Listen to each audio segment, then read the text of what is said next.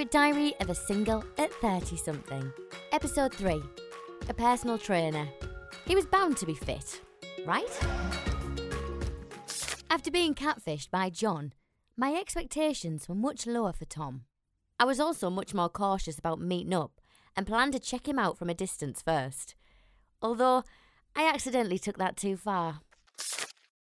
Like my previous date, we planned to meet in a bar. I knew this bar was a nice one though, and it had a really central location and is really popular. So again, it's perfect for a deer into the online date app rules of meeting in a public place. However, I arrived earlier than I expected. Ideally, I wanted to be late so I could check him out first and then make a dart if he was another catfish. Instead, I went to the pub and I ordered us both drinks. When he arrived, he messaged me asking where I was, so I sent him a photo so he could see the table. Then I got a phone call. I tried to describe where I was, and I was saying I'm sat next to the pool table. Walk in, turn to the right, you're bound to spot me. As I was talking, I noticed the drinks menu on the table. It had the name of the bar on there. But this wasn't the name of the bar that we'd agreed to meet in. Total disaster. I was so embarrassed, but I just laughed it off whilst I was on the phone. Then I jumped out my seat as quickly as possible, left the drinks, barely touched, grabbed my coat, and legged it down the street to meet Tom in the correct bar. Now, running in heels to my date was anything but my finest moment.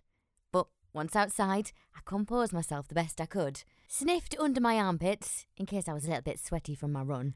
I think I was okay. And then I walked in after deciding just to laugh it off and never mention it again. I was a little disappointed when I first saw him, as he was wearing a cap. Now, maybe I'm being a little judgmental, but why would anyone wear a cap on the first date? Aside from the cap, he did look much more like his profile photos than Catfish John. He was really lovely to chat to, and the conversation flowed really nicely. I even dared to ask if he was bald. I mean, that's the only reason I could think of for him to wear a cap on a first date. Turned out, he wasn't bald, he just likes to wear caps. And he also confessed to not doing his hair. Clearly, he wasn't that bothered about impressing me on the date. I decided to stay a bit longer even though I wasn't impressed with the cap. I didn't fancy him on initial impressions. He did look like his photos, but not quite as good. He said I was easy to chat to. I wasn't really surprised because I do find it easy to chat to most people. But then he dropped the baby bombshell. Whoa! I mean, it was the first date. To be asking me about children, I thought it was a bit presumptuous. Now, before the date, we hadn't messaged much on Tinder. Yeah, the Bumble catfishing put me off a little bit, so I thought I'd try a different app. Now, he didn't tell me at any point that he had children, and I'm pretty sure I asked. Memo to self always ask if they have kids before you meet.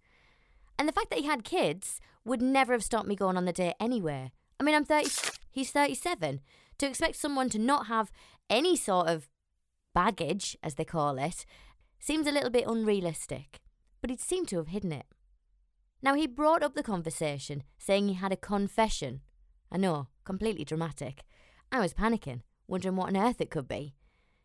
Then he explained that he had a child, and would that be an issue for me? I mean, it was the first date. Of course, it wasn't going to be an issue. I hadn't even met the child. However, the next thing I was starting to expect was for him to whip the kid out from under the table and go, Surprise! Luckily, he didn't. But the whole conversation turned very serious very quickly. I hadn't even thought about whether I wanted to kiss him, never mind have children with him. I managed to move the chat on somehow. But at several times and at various points, he kept telling me how we were from different worlds.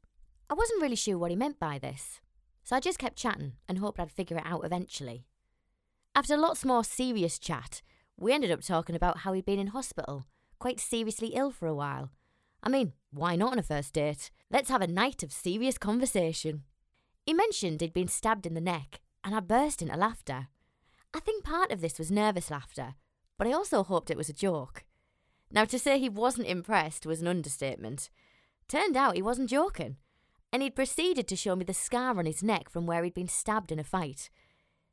At this point, I realised what he meant from being from different worlds. He continued to tell me about his background, and all I could imagine was a ghetto style council estate from the movies, with regular daily gang wars that he seemed to be very much central of. I mean, I'm far from a middle class background. I've been brought up with working class parents in a very working class town. But how he described his life was like the film Gangs of New York. Shortly after this, I thought I'd best make my excuses, and we parted ways. He messaged me to make sure I was home, which was really sweet, and he asked if I wanted to go out again. I politely declined. I also learnt from date one and didn't kiss him. Phew. Did I like him? He was nice, and we had a good night, but no. Was I physically attracted to him? No. Is he my forever man?